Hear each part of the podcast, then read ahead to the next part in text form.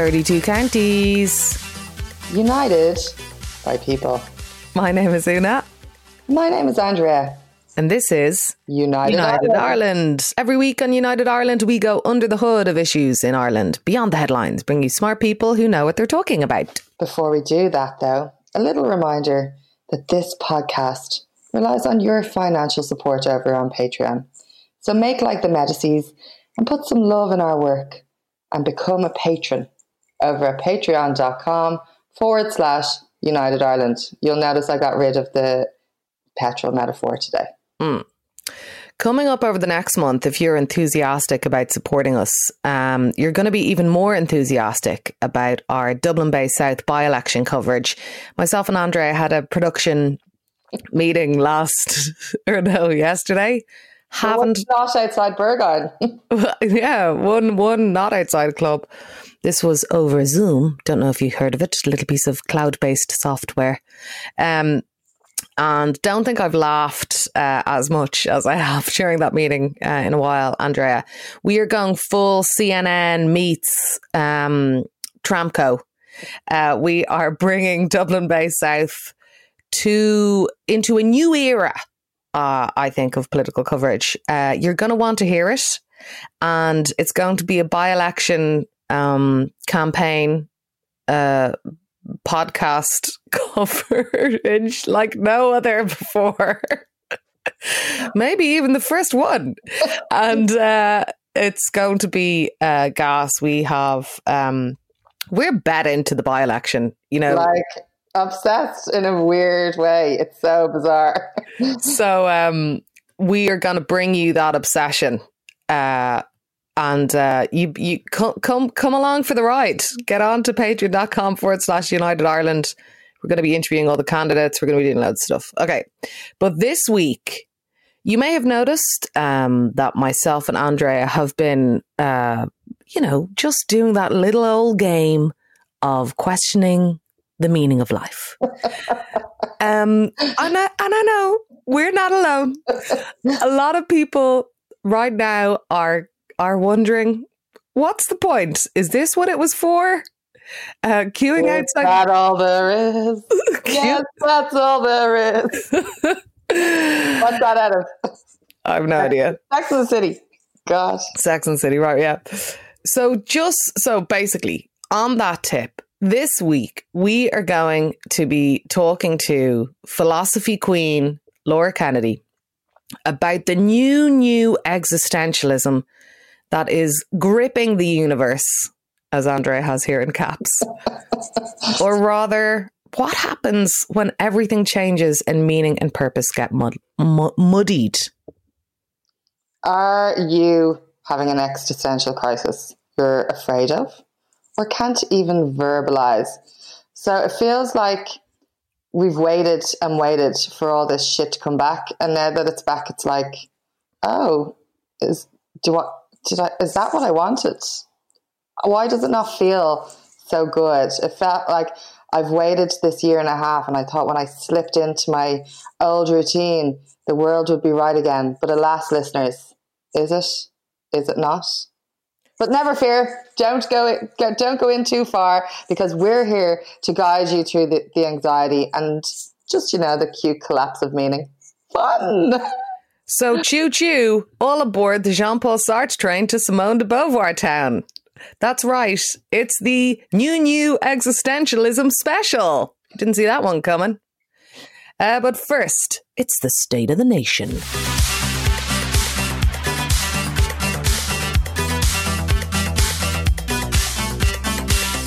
Andrea, Inishtom, uh, Stoch na Nashun. So you have here the best ever quote from Liveline. I would dispute this, but we'll we'll go with it. Um, the quote is they're going into Dunnes Stores and they're buying all their drink and they're running around like fucking werewolves. Sorry for cursing. Love it. Love it. Uh, yeah, so the the things have calmed down a little bit in Dublin City. Um, however, they're still a little bit uh, mental. Uh, uh, one of the girls from Chop Pop had a can fucked at her head last night on her way to the bus stop. Ah, here. Like it's it's not gone away, um, even though everything is reopened. And yeah, there's been a few stories of phones being robbed and smashed up with hatchets and the like. So it's still a crazy town. But it's less of a crazy town than it was at the weekend, so isn't that good? Um, so visit Dublin, a breath of fresh air. Uh, I was listening to the uh, report on drive time. I think it was. I think it was Fergal uh, down in Cork, and of course, the Cork Princes Street. You know, you could just like everything was amazing, and they're doing their outdoor dining. This is on the Monday, and they're like, it's just fantastic. The atmosphere is amazing. Blah blah blah. But you know, you know that everyone in Cork is totally playing it up.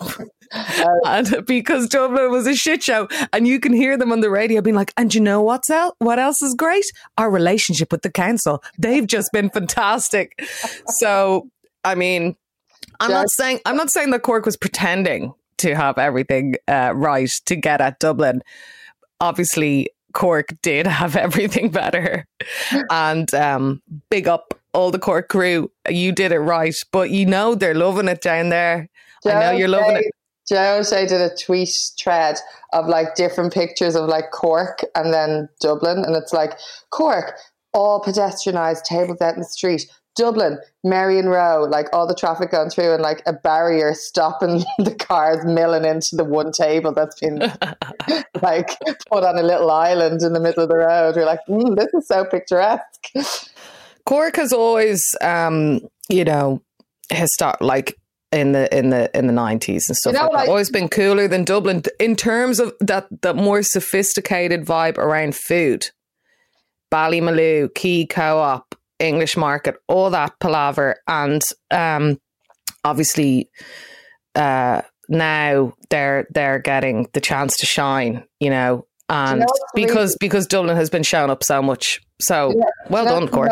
Frustrating thing though, it's like Cork Laoghaire County Council, they commit. They go, okay, this is a good idea. We'll do it. Here we go. We go, yeah, that's a good idea. We're going to do it 20%. And then mm. it's like, it just looks shit. You're like, you've got this random table in the middle of the road. It's like, we either are, we aren't. Like, why do we have to keep like taking these cute little crap steps to be like, we'll do this much South William Street. Now I know that, that there's a bigger picture around the car park and all, but like we'll do a little bit and we'll test it out and then we'll like we'll allow access from these times and blah blah blah. Just just jump in. Just go for it. Yeah. Change yeah, you're right. We are like twenty percent, twenty percent of the city, twenty percent uh effort. Twenty percent effort. Yeah. Dublin City Council has commitment issues. to, maybe, maybe to the city. Read, maybe they need to read the rules and the secret. let's, let's send a care package this weekend. Um, what is what else is going on? Oh my! Oh my word! I read that piece by uh, Catriona Crowe in the Dublin Review.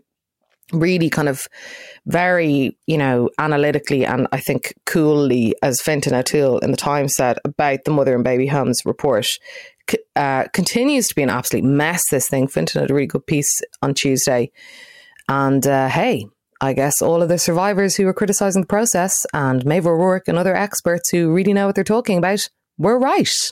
Who'd have thunk? But the methodology, and when you kind of really step back to it now, and I really recommend people read that piece by Catriona Crowe, the Dublin Review. Wow, it's just not good. And you're just like, well, I guess we're going to have to start again. Yeah, Holly Cairns is calling for the report to be repudiated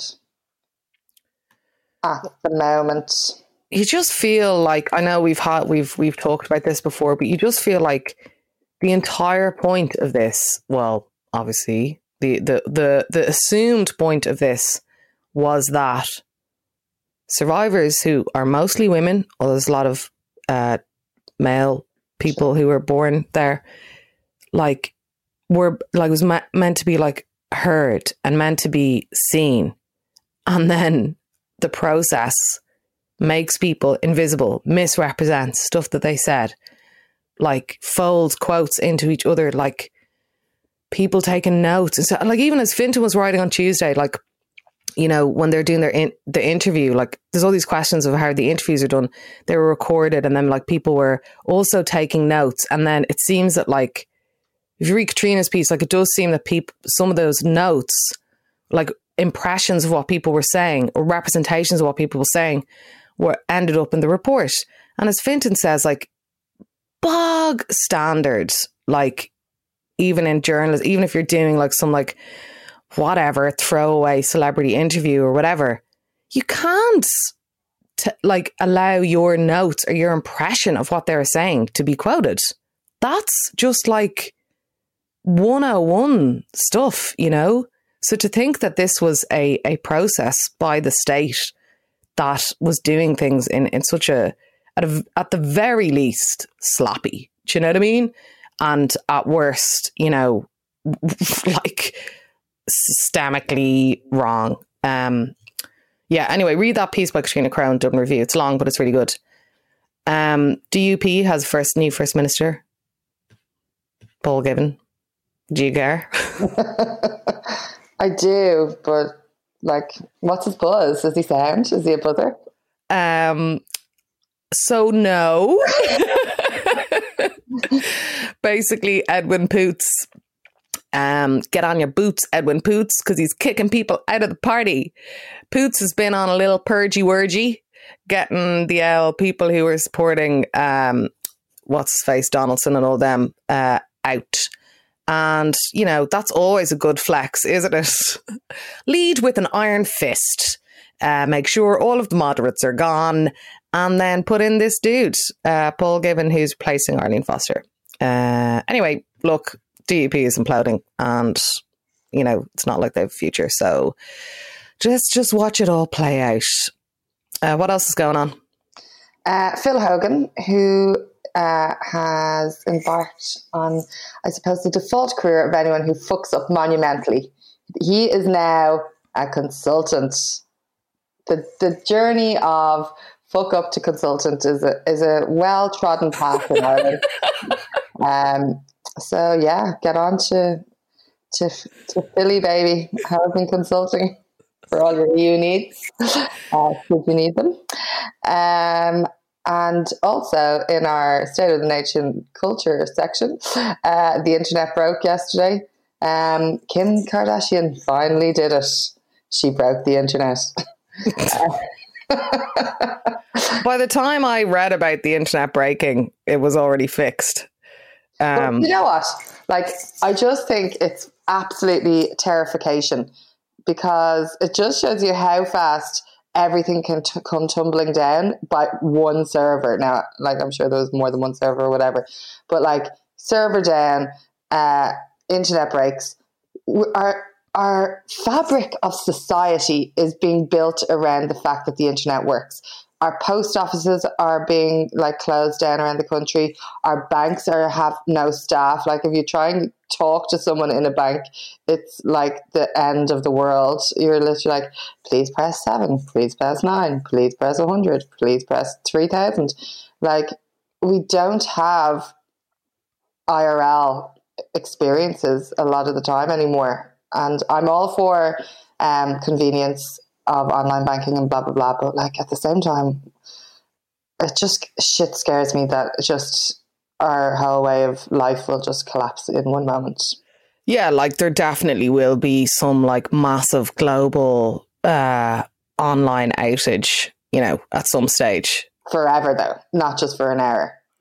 Um like I hate the internet, so I want. Um, we would not be able to do our podcast right now if we didn't have the internet. So no, but we would just figure. That's only because we're in a pandemic and we have to do it remotely. We would just be in the studio, and then we could just like put it on tapes and hand it around to people. anyway, Jennifer Lopez signed a new Netflix deal, and that's all I have to say. What is the deal? Um, the deal is like some like movies or like follow her life or like a music story. Oh, there's so much possibility. I actually think it's like a multi-year deal for all different bits. You know the way they just basically um get sign if, up and just sign. It. yeah, like the the way they signed up um the Obamas and things like that. And uh So yeah, that's vibe. Whatever J Lo wants to do, I'm here for it. Um, I watched one of her new films the other night. I don't know if it's new, but it was new to me. it, it was a curveball. Can't even remember what it was. Great story, Andrea. Okay, next. What's next? Main bit. okay, now we're just going to dive in to the new new existentialism. Do-do-do-do-do-do-do.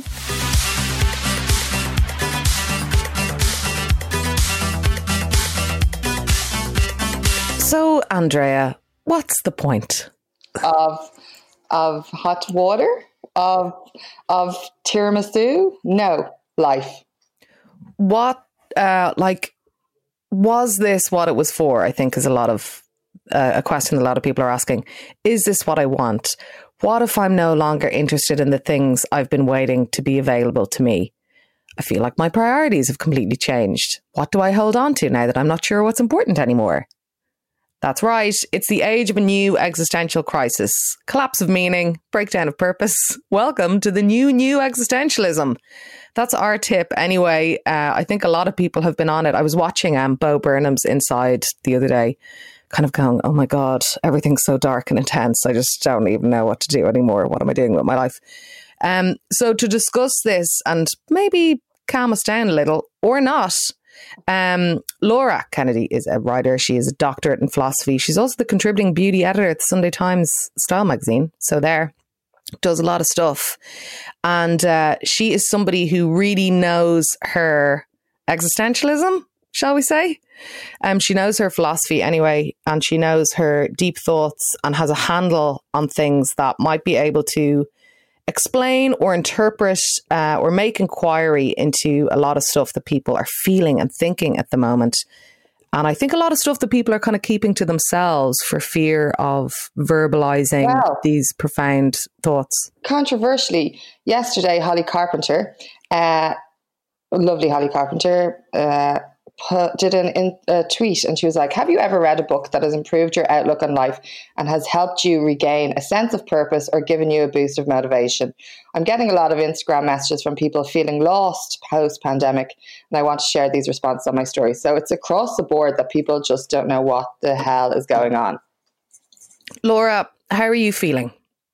Um, I like the Irish answer is I'm grand, but uh, I suppose racked with existential dread the way the way we all are. Um, yeah, kind of like lost in a fine doing normal things, functioning normally, and then kind of in the background there's this weird churn that the world appears to be in, and you feel quite small within it. And I think that's exactly what you're talking about. And I don't think I'm alone in feeling that. Tell me I'm not, right? No, you're absolutely not.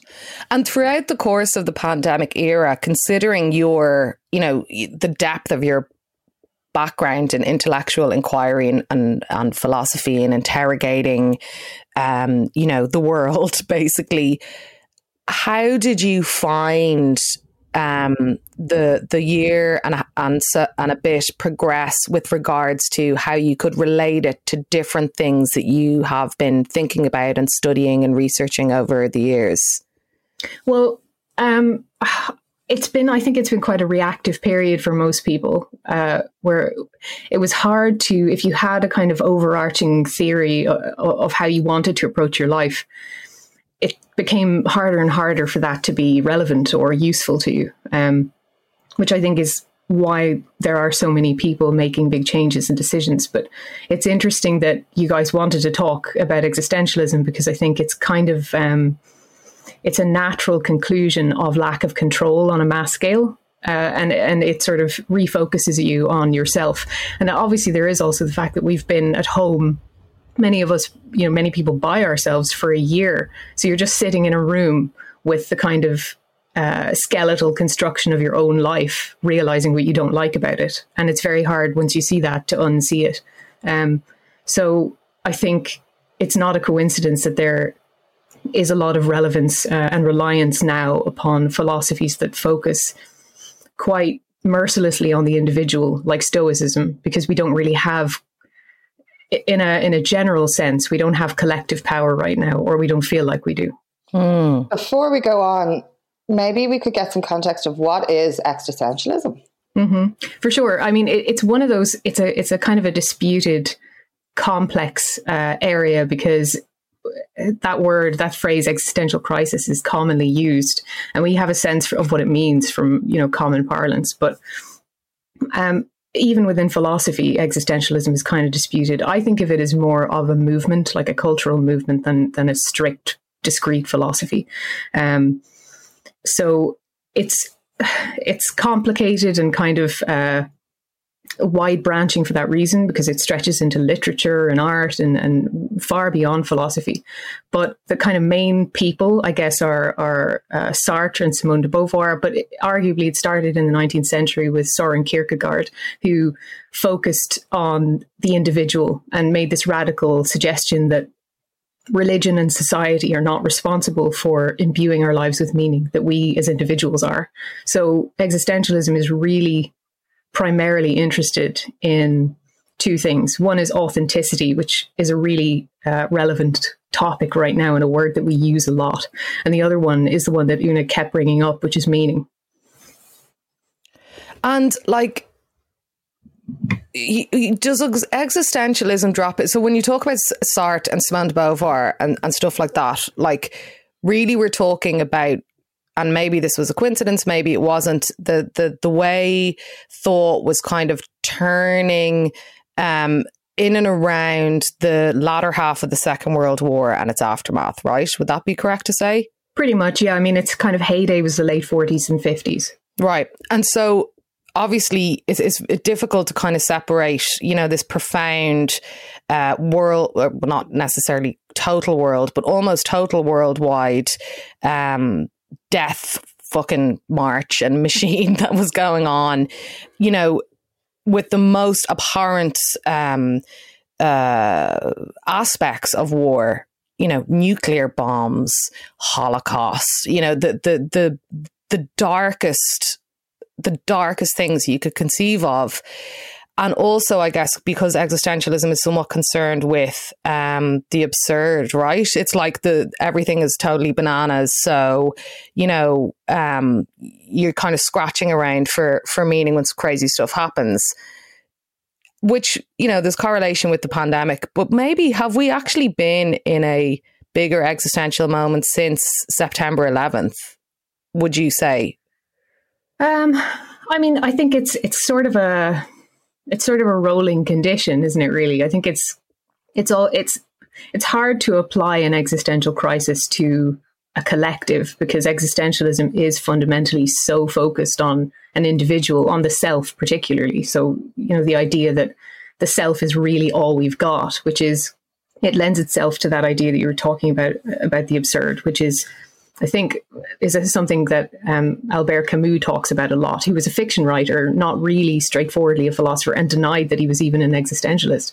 So, um, for that, it is a fuzzy, it is a fuzzy movement in that sense. But I don't think it's a coincidence at all that you know you talking about that post-war era. Those existentialists were the children of that generation that fought the First World War. Um, that came out of that uh, initial pandemic uh, in 1918 that were um, reacting in a in a radically individualist way to these situations that put us into groups, whether we wanted to be in them or not, and put us in situations where government structures and appeals to religion and collective morality obliged us to do things or you know reduce our quality of life or feel less free as people. Um, or oblige us to take on um, positions of patriotism or moralism that we didn't, you know, feel comfortable with taking on. Um, so I suppose that is echoed every time you have a kind of a mass culture changing event like 9 11 or like the last year. Um, we tend to return into ourselves because we realize that at the most primal level, that's all we've got. So does does the existentialism thought give us any solutions or help us cope or what does it provide or is it just a thought? Well, it, it is helpful in that it it sort of rests on the idea that we construct ourselves. So the existentialism of the 1940s, people like Sartre, they had this uh, incredibly uh, radical for the time departure from like traditional philosophy from people like Aristotle. that dictated that we have an essence and that our essence sort of uh, codes us to behave in certain ways and do certain things. Sartre said, no, that's not the case. We can construct who we are. And if you think about it, I think that's an immensely powerful thought in situations where we feel we don't have control, like the last year. It's it's sort of a reorienting of our lives when we know that we can't change the world around us, and sometimes we can't. It allows us to focus on the things that we actually do have power to change. Uh, and I think that makes us feel less helpless and less alone. And that concept that Una was talking about of the absurd, of kind of recognizing the absurdity in tragedy and stupid things that happen, and just how absolutely batshit life can be. Um, it, it's quite. It's. I think it's kind of. It, that's an inherent aspect of Irish culture. We tend to make grim jokes. We tend to laugh at funerals. We tend to, you know, be inappropriate because there's something that helps us in doing that. Um, so I think existentialism can be quite helpful, but it, it, can also it can be negative if you allow it to. It can turn you into kind of a nihilist. It can make you unfeeling. But I don't think that that's what it was constructed to do. It it, it can be comforting if you use it properly. Mm. So, like those two kind of tent poles, let's say, like the self, constructing the self, and meaning. Um, I think those are the two dominant things that people are feeling right now. Like you mentioned, um, the the like the re- the return to the self and you know changing changing yourself. Um, and you mentioned earlier, like you think that like that's why loads of people are making big changes right now. And I certainly notice in my own peers, like people not just changing jobs, changing careers, leaving moving somewhere completely different, like relationships, like changing utterly. Like, is that why is is that kind of existential percolation over the course of the year? Is that why those things are are happening? And is it a good catalyst or, you know, could people be making wrong decisions right now? I suppose it's a ridiculous question, but you know what I mean.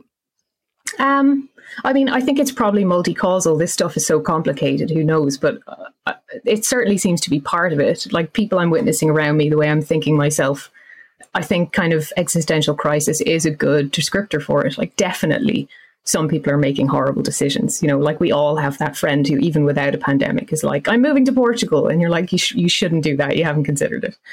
Um, but in general, I think a lot of us have been kind of pre-pandemic functioning like automata. We have our routine and we're very sort of um, we feel both trapped and comforted by the structures of kind of power and uh, hierarchy around us you know the company you work for the um, the community you live in the the hobbies that you do and the last year has shown us really that all of that stuff that felt safe and certain and almost interminable that it would always be there. And that that gave us a kind of that can be a source of misery as well as comfort. It dissolved away and the world became different and we became different. And it kind of in a sense i think it reminded us that we are as a species we like to function as though we are um, separate to nature They we're not animals like other things and uh, like other animals are and this year has really shown us that everything we have and have built is not guaranteed to us. And so once you realize that, you might think, you know, uh, why am I an accountant if I don't feel like being one? Or why do I live in Leitrim just because my mother lives here? I don't like my mother, or whatever else it is. Um, it just gave us a sense of finitude that we kind of forget about as we trundle on through habit. Um, and if life feels sort of suddenly like something you need to value, then it makes sense that you would change if you wanted to um, and, and, find fault with the complacency that you've lived in. And I think we're doing that on a mass scale. And some people are making good decisions that will improve their lives, and some people aren't. But I think what everyone who's making a change is doing is is trying to construct a, a better or more authentic or authentic self in a way that the existentialists would recommend that we do. Mm. How is that going to like if everyone is awa- let's call it a, a, almost an awakening to meaning and the quality of life. How is that going to affect the world culturally and with people probably moving away from a an economic driven world and and realizing that status and all that kind of thing mean nothing what is that going to mean for the makeup of the of our society? Gosh i mean i i i, well, I haven't that in one line. That's that's a little question. Uh, i mean i don't know. It's interesting. Um it's definitely interesting to think about. Like, it might be, who knows, that we might react the way we, we do as individuals, like we might collectively react the way we do as individuals when someone dies, which is there's a temporary feeling of realignment of all your values. You get this sense of almost invincibility because you're like, well, yeah, I can tell my boss to F off because someone I love just died. The world, life is ridiculous. I'm, I can quit. I can do whatever I want. And then you get, you like sink back into routine and, and that feeling ebbs away and the kind of insane power that comes with it ebbs away and sense of like control of your own direction. So we might that might happen. You know, we might end up just being what we were before in a sense. But um I don't know. I mean, I think the fact that so many people are changing their lives so radically, uh, it's interesting to think about how that's going to affect the next generation in particular, because each one seems to react to the one that came before. Um, I'm not sure what the world is going to look like, but I think it's going to be interesting. And at least for now, people seem to be focused on what the power they have within their own lives in a way that is healthy and reassuring. Um, because you know there are so many ways in which we don't have power, and we're subject to structures and collective forces and external pressures to conform. But we seem to be in this really brief period where conformity isn't that important anymore, and that is so freeing. And I think uh, overall, it has to be a good thing. Yeah, that's a vibe for sure. I mean, I just think the the the magic, even the energy of everybody realigning their priorities and you know quitting a job or just making a bold step has to have mm-hmm. some kind of collective energy that's going to just shift something in the consciousness, even if we can't conceive of what that is yet. But moving away from the self and into meaning, um, the there's a lot of anxiety dropping in with the like quote unquote opening up post lockdown. Um, not just be, because of the uh, intensity or or the increase in human interaction, in noise, in seeing crowds, in going back to a workplace, for example, having been still quiet away for so long. But I think that another part of, of that anxiety is the anticlimactic confrontation that you have with all of these things that you were waiting for, or perhaps you thought you were waiting for, or you're told you were waiting for, like restaurants to come back, bars to come back, the cinemas to open, and you're kind of just standing there going, Is this what it was for? Do I even want these things? That's mm. a really scary moment, I think, for people. But that, but that is is that a tenet of the kind of existentialist pipeline that we're kind of in?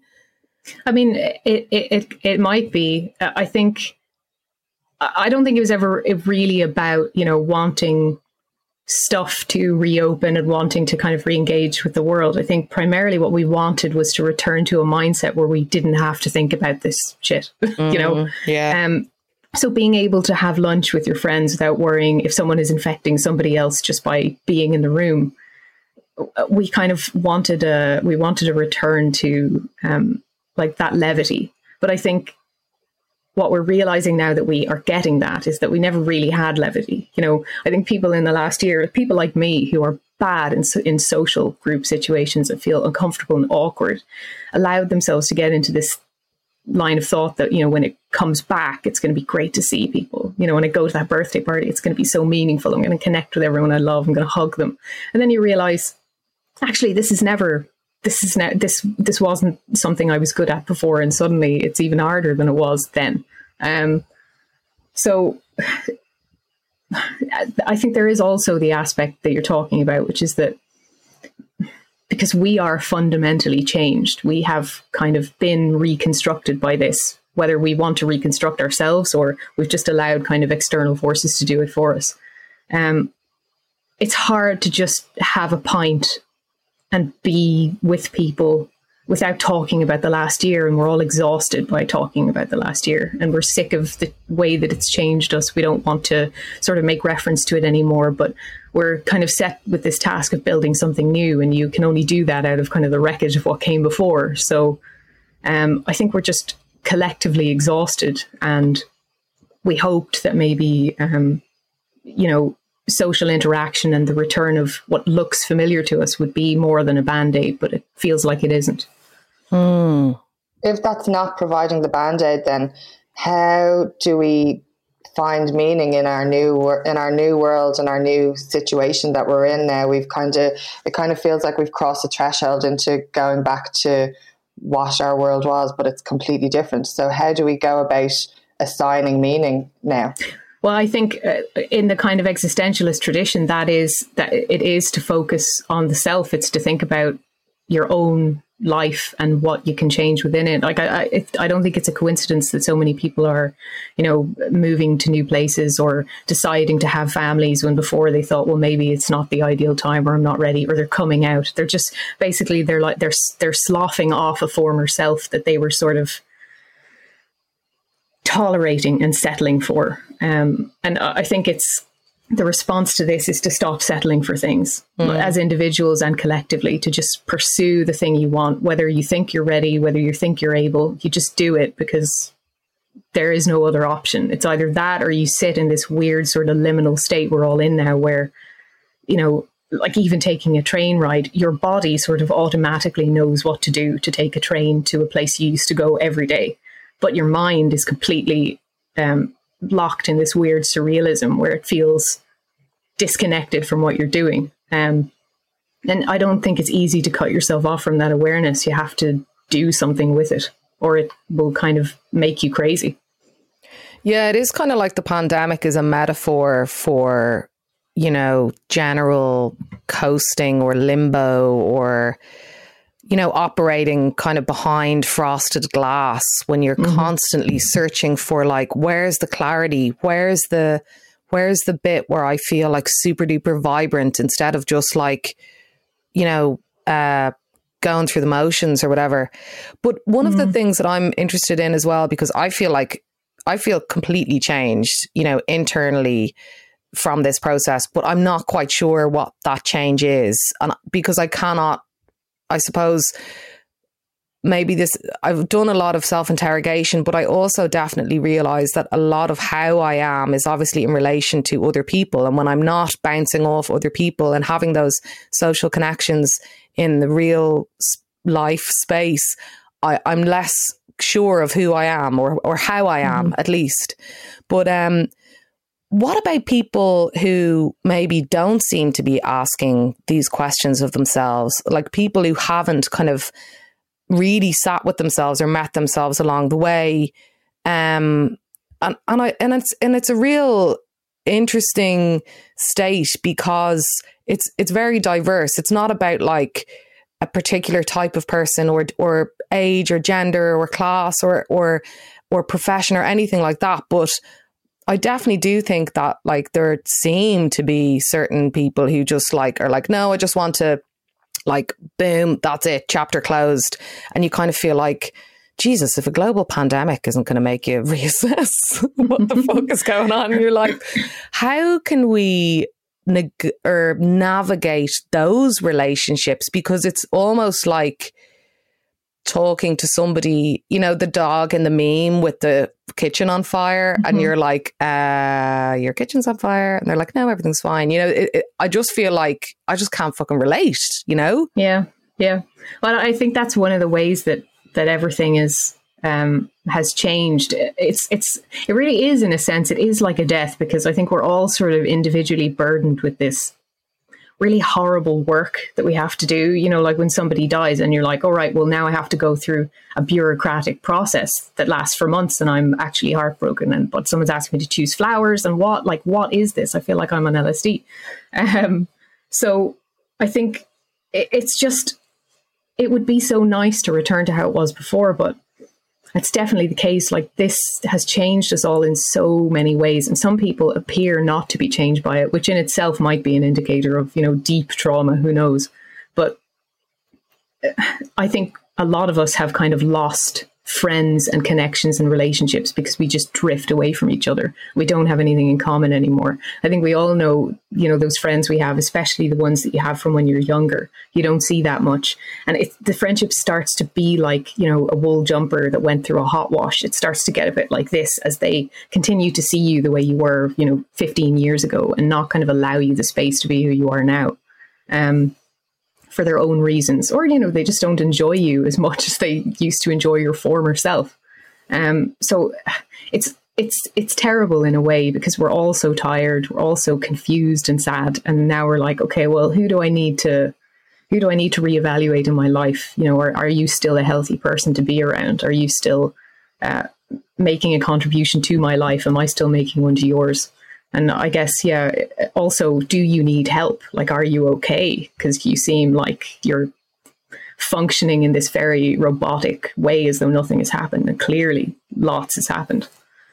Uh, you talk about being tired all the time. Is there a solution through existentialism that will make us not be tired anymore? Good question, Andrea. Because I need a solution. I mean, I guess I'm talking about that like uh, existential exhaustion type thing. Um, but I think actually it's it's kind of like um, it's sort of a, a macro cosmic way of um, you know when you know you have to address something in your life and you just keep not doing it because it's it's going to be so hard if you like do. and then yeah you put so much you put so much energy into the avoidance that that makes you tired. And if you just address the thing you would put the energy into something constructive but also at the end you'd get that feeling of i dealt with that. That's done. Or you know I, I'm, I'm on top of it. We always feel so much better when we are actively dealing with something than when we're not. It's just how we are as a being. Um, so i think yeah, the, the gross answer to that question is in general not to avoid things that are terrifying. And right now, so much is terrifying.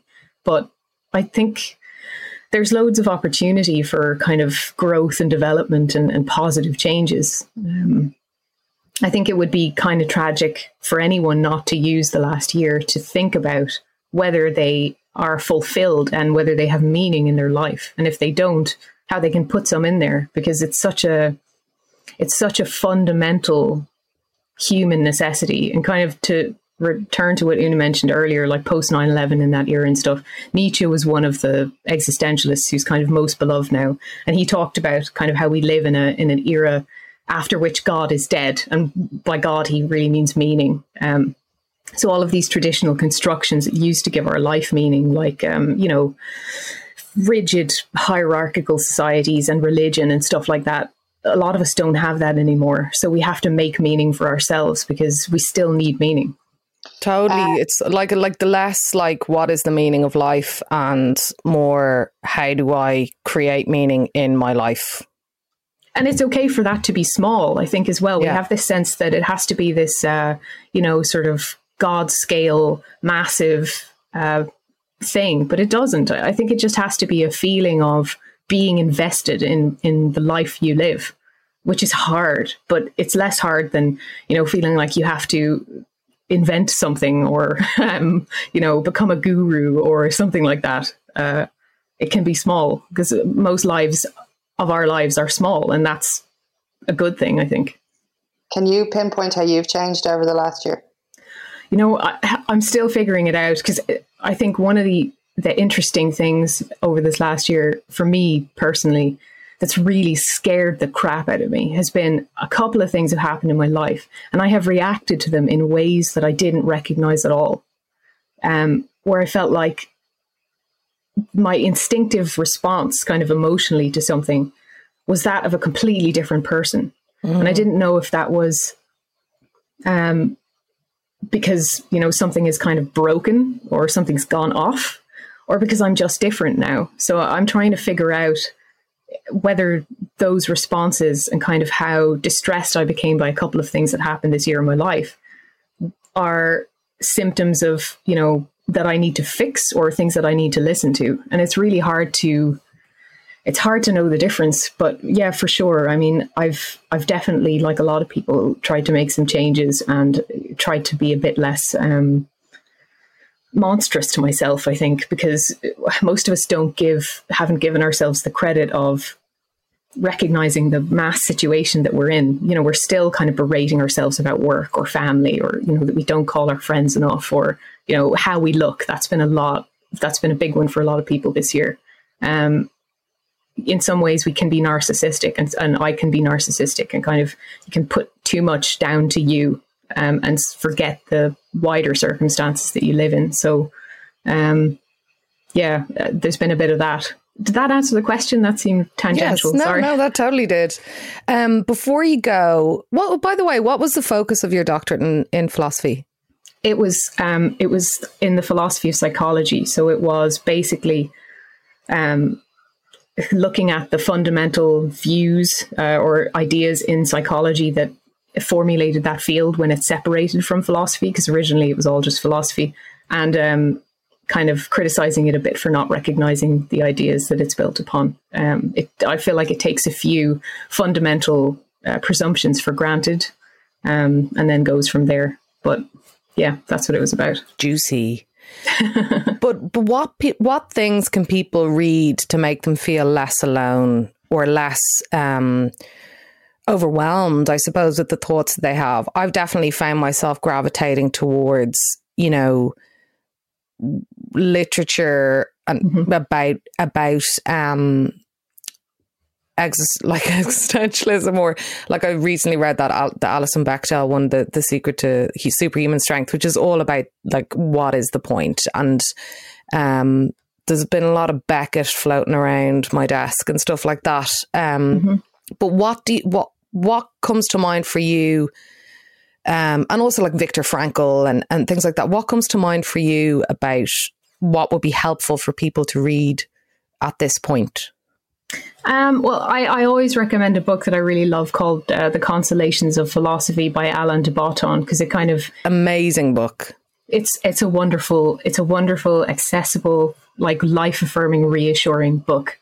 Um, so yeah, I mean, it looks at certain uh, areas of philosophy uh, that are totally practical to everyday life, um, and and helps you to kind of understand them better and change behaviors and stuff like that. I also, to be honest, at times like this, I don't for for kind of comfort, I don't usually go to like straight dry philosophy because it's not comforting. It's often pretty drab and repetitive, and you know, cold, and what you need is a bit of warmth. So I think um, it's you. I mean, you can go and read like people like Sartre. Nausea is a is a, a novel. He wrote philosophy, but he also wrote novels. You can read people like um, Albert Camus, The Stranger, but those books are not or The Plague. yeah, I mean, they, I wouldn't describe them as um, fuzzy, comforting books. So. Uh, uh at times like this, I tend to enjoy autobiographies like um, Sherry Turkle, the American academic, wrote an autobiography called The Empathy Diaries, and it's a wonderfully reassuring, life affirming book um, about an interesting life that kind of had objective tragedy in it and, and how it was overcome, and really, I guess, constructing yourself in really weird circumstances and figuring out your identity. Um, so, yeah, I mean, those are the sorts of books I go for um, because I think they're more of a a treatment for an ailment, then um, you know there are times I think when you want to read the harder stuff to help you figure things out, and then there are times where you want to be in the way good literature does, kind of led gently to a truth you can feel your way through. Um, and I think now is the time for that, really. Fab, Laura. I think um, I feel better now than I did at the start of this interview, which I think really? is the best thing for me you know, just focusing on the self here for a moment, mm-hmm. uh, I think is uh, the best thing that can happen. So thank you so much for your for your insight, for your wisdom, and for your really honest thoughts. They're very helpful. Thanks.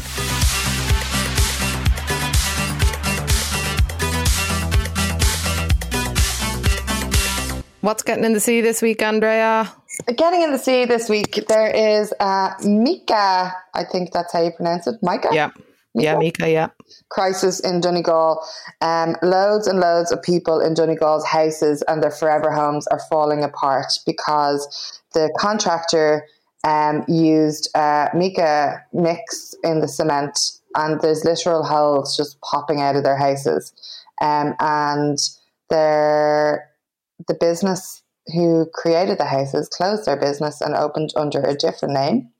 Um, so there's no retribution really for these people. Um, and yeah, I just can't imagine having like bought a house or built a house and it just all crumbled because of someone else's um, sh- like uh, ba- like incapability or whatever. So uh, that whole thing can get in the sea in general. There's a protest in Dublin next month, next week about that actually. Uh, deserved to be supported. Yeah. And now it's time for It's Bananas. Now, this is so bananas. It's so bananas. So, don't you know the way we talk about having a vacant property tax a lot on the podcast and how we, like, there's so many buildings that could have, like, we talk about the homeless crisis all the time and, um, but we actually have loads of buildings and that they are actually being hoarded for wealth. And if we actually put taxes on them, that they would be released or sold on and people could live in them. Um, so you think that's a great idea. But then last year, councils were owed 21.5 million in vacant site levies. Um, but only collected 21,000 of that. Um, and this is from uh, a, a, report by Killian Woods in the Sunday Business Post, who is fast becoming one of my favourite journalists. Um, and he, the, I think it's all well and good calling for a vacant property tax, but if no one's going to enforce it or collect it, it's all completely meaningless. And what this has shown is that it's all well and good having these vacant site levies, and if there's 21 million in the ether to be collected, but only 21,000 was actually collected, that were we really need to look at how a vacant property tax is going to be rolled out. Yeah, absolute joke shop. And that was 21k from one, I think just one council collected that Sligo. So there's 21 point, as you say, 21 and a half mil there for the taking. And the councils can't collect it due to, I think one of them said due to manpower. It's like. Sure, that's a whitewater rafting facility. Just fucking, yeah. just get somebody to collect it. Like, what is the crack? Uh, when you took so this is vacant sites, I believe that in terms of vacant property, that this year, um, later in the year when people are doing their tax returns in like October, that revenue is going to have a new thing where if you are a homeowner of a vacant property, you have to declare it. Mm-hmm. So it's going to be the first time that government through revenue will actually be able to identify how many vacant properties there really are in the state and where they are. Because obviously there's loads of high-end apartments in Dublin lying idle yeah. when we have a housing crisis. So I think that, that there might be kind of obviously this should have been done fucking ages ago but but that is an interesting um an interesting in into actually even identifying uh, where all these vacant gaffs are because this is the vacant site thing. Um, and also the council has all councils have like their own, mm. you know, uh, va- a lot of not a lot, but at least to some uh, vacant sites as well that aren't being used. But, but self declaration also, I like I should trust everyone, and I know that's like you can only trust yourself, but like like yeah, but if you in this case, if you're not declaring to revenue, that's a bit different from not just not like say you know, you have it. Do you know what I mean? So Yeah. I think that that's kind of a smart thing. I yeah, but also I just maybe I'm just not trusting of people, not people. I trust people, Landlords, landlords, landowners. who, who find loopholes. Like, Yeah, yeah, yeah. do you know what I mean? It's like, oh, anyway. Look So- at the good side. It's happening, and there's a local property uh, uh, thing being found out. Great, but it's So- really bananas. That is bananas. And now it's time for a fave bits.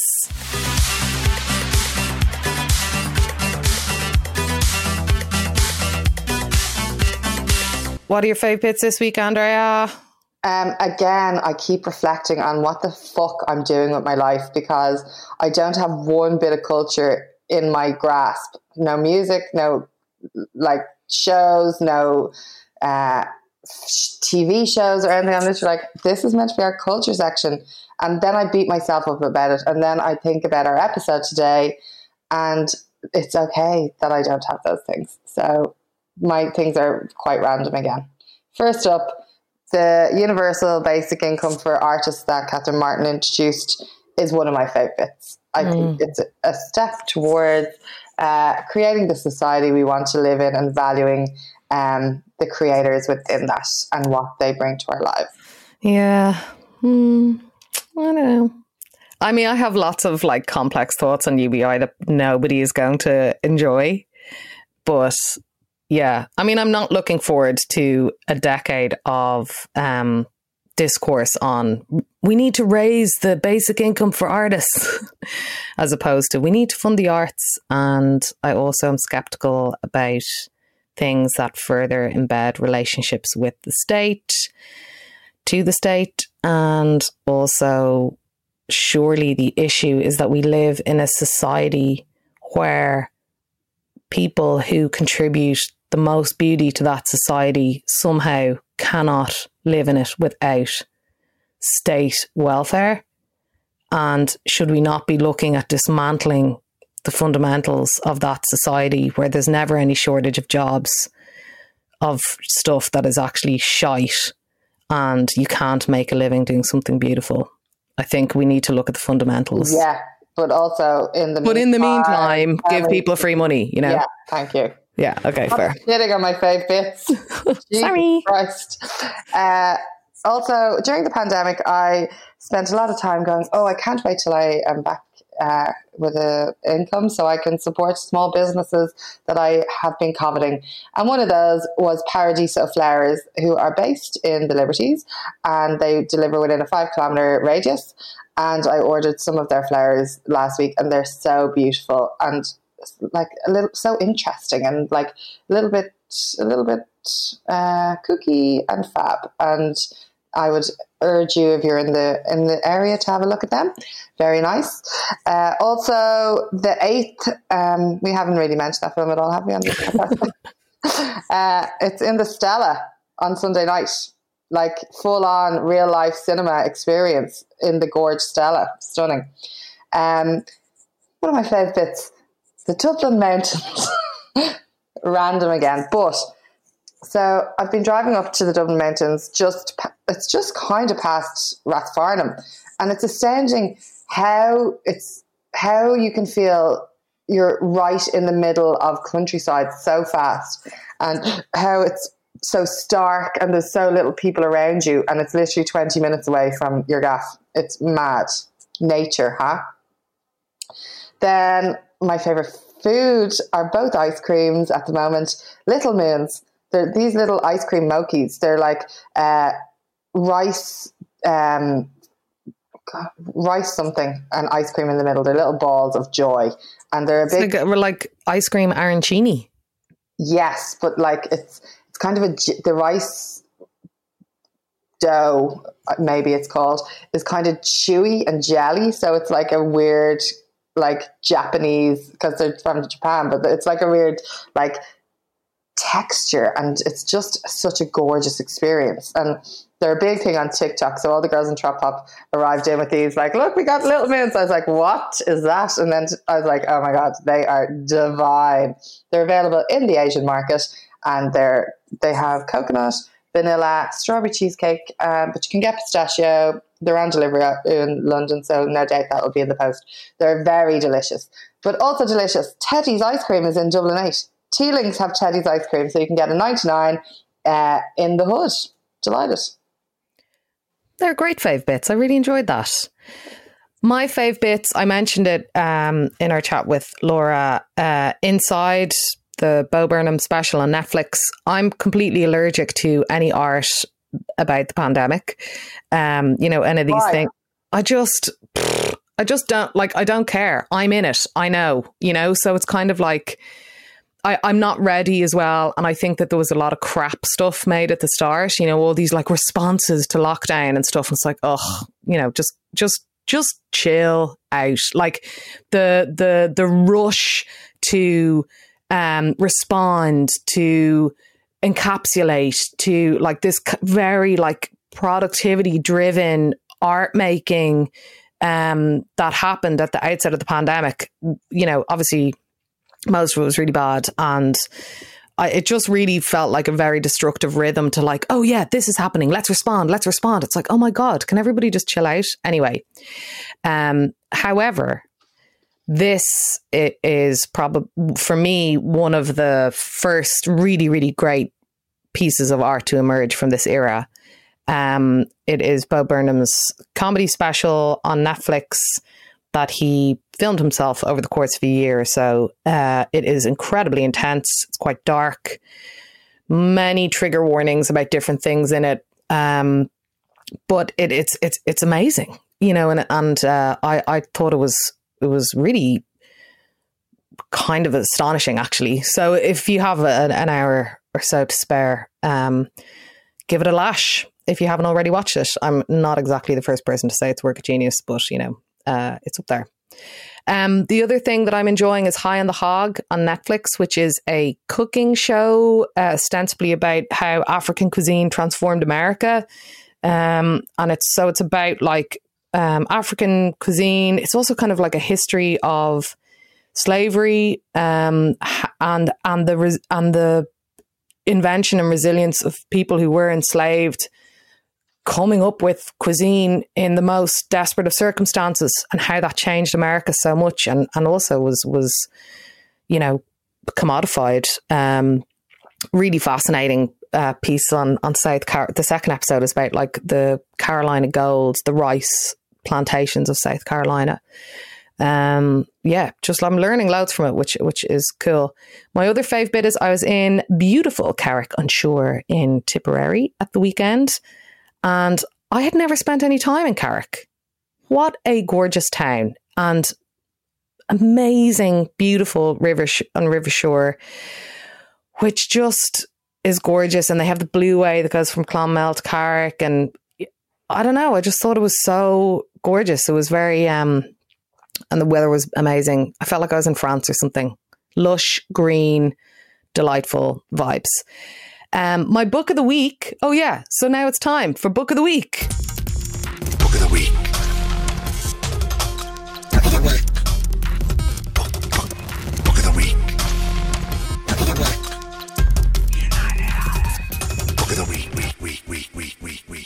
Okay, book of the week this week. Um, there is a book that I read by an author called Sally Rooney, but you're not allowed to talk about it because uh, you have to sign an NDA before you read it. So I'm not talking about that one yet. Oh, but like influencers, we're like, oh, I've got such an exciting project. Can't talk about it right now. Though. It's out in September. I'll talk about it then. Um, but but another book that I am reading at the moment is by Susan McKay. It is called uh, Northern Protestants on Shifting Ground, and it is a kind of a follow up to a book that she wrote 20 years ago called Northern Protestants and Unsettled People. And uh, she, oh, Susan McKay is like one of my favorite journalists. She's just so fantastic. She's a brilliant writer, totally human, amazing analysis. She's just fantastic. She's actually on Byline soon, so uh, I hope everybody's looking forward to that. So yes, the book is Northern Protestants on Shifting Grounds, on Shifting Ground by Susan McKay.